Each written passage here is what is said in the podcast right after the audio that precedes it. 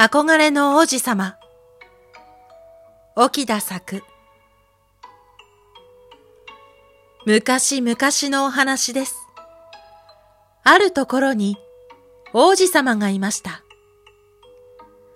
綺麗な身なりをして、背筋をピンと伸ばし、髪はサラサラで、とても目を引く青年です。彼は町の人たちにとても優しく、そして礼儀正しく接しました。まあ、王子様。今日も素敵でいらっしゃいますね。お元気そうで何よりですわ。こんにちは。変わりありませんよ。あなたもご健勝でありますように。ひょー、王子様。鶏の様子はどうだね今朝も卵を産んでくれました。ありがとう。いやー、王子様。今日も男前でありますね。どうです？今夜一杯。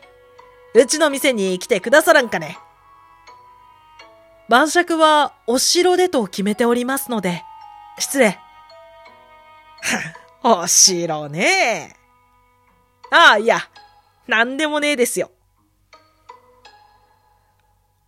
王子様は買い物を終えてお城に帰りました。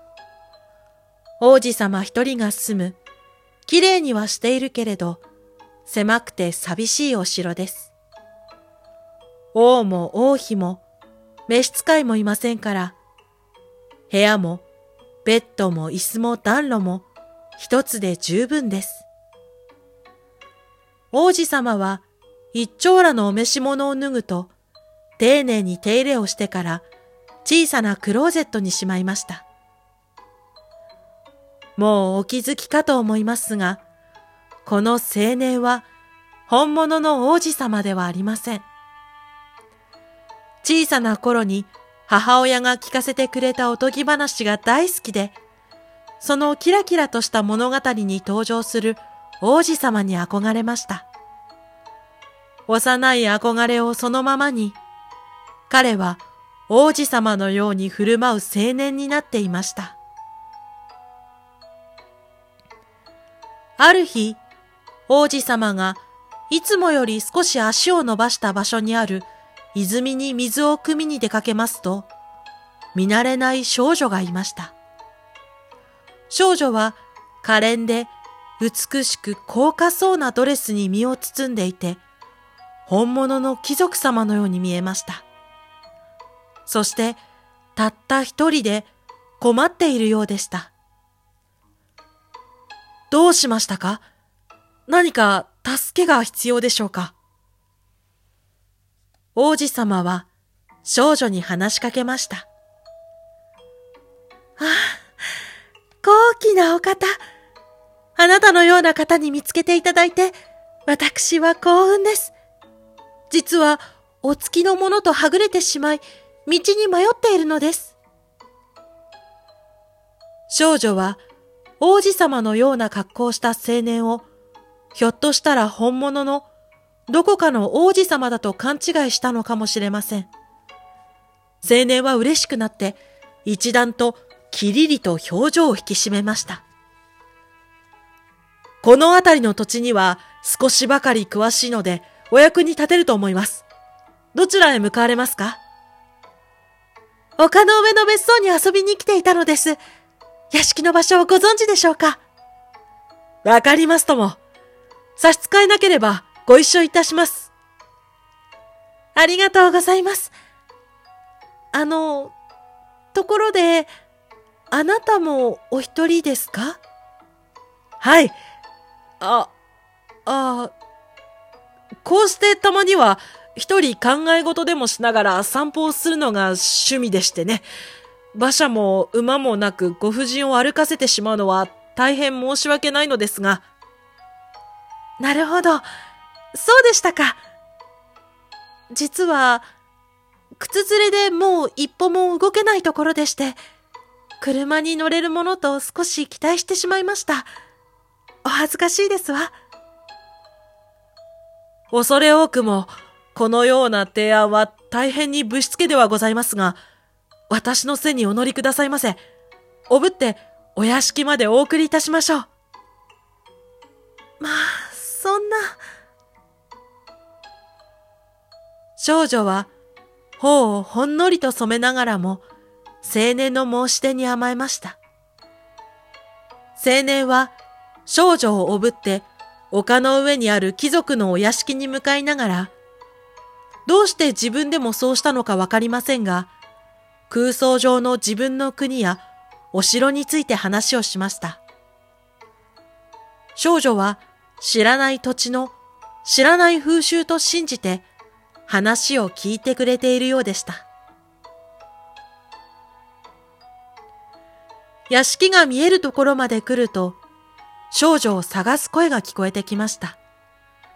青年は、はっとすると、慌てて彼女を地面に下ろしました。お迎えがあるようですね。慌ただしくありますが、私はこれで失礼いたします。青年は焦るように言って、少女の返事も聞かぬままに、まるで逃げるようにその場を去りました。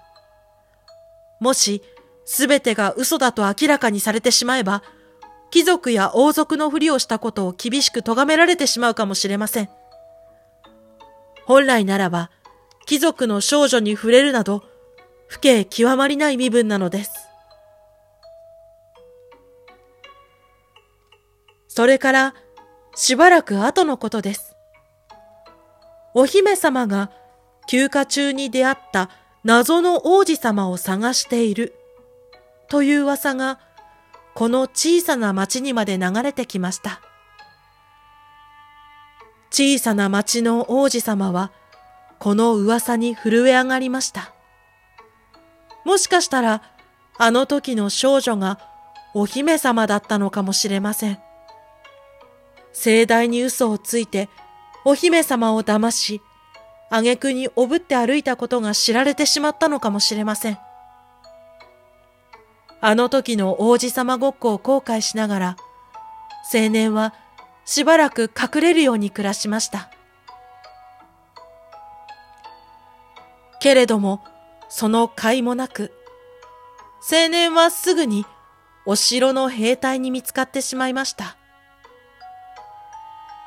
小さな町の王子様は、ここに暮らす人々の間では、あまりにも有名人でした。兵隊から知らせを受けて駆けつけたお姫様は、ひれ伏す青年に言いました。ああ、やっと見つけました。運命のお方。お探しの王子は幻にございます。私は大罪を犯しました。縛り首になる覚悟でございます。そんな青い顔なさらないでください。私の王子様。ご覧の通り、私めは王子などではございません。いやし、一平民でございます。あなたが王子ではないことなど、とうにわかっておりますよ。それならば、なおさらでございます。こんなボロを着た恥ずかしい嘘つき目を、運命の方などと、どうかおやめくださいませ。ボロを着てるから何なのです。私は王子という身分や財産に惹かれたのではありません。どうか、どうか私のお城に一緒に来ていただけないでしょうか。ありがたきお言葉。そうまでしてお心を砕いていただいて、どうして断ることができましょうか。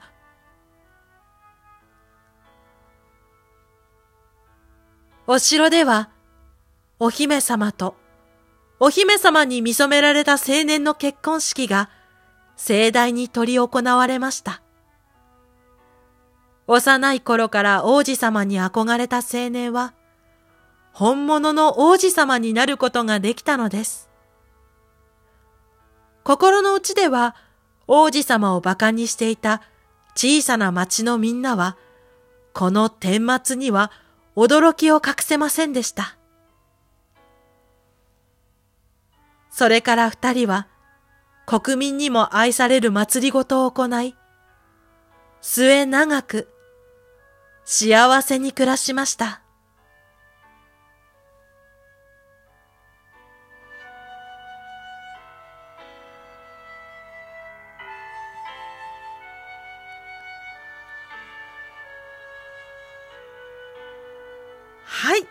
そんなわけで、最後まで聞いていただきましてありがとうございました。本日は、えっ、ー、と、ハッシュタグ企画、お題で創作に参加をさせていただきました。えー、まあこの話のですね、あの、原作など詳しいことをですね、概要欄に貼って、貼ってというか書いておりますので、ぜひお時間ある時に見ていただけたら嬉しいです。最後までお聴きいただきましてありがとうございました。おかんでうでした。またね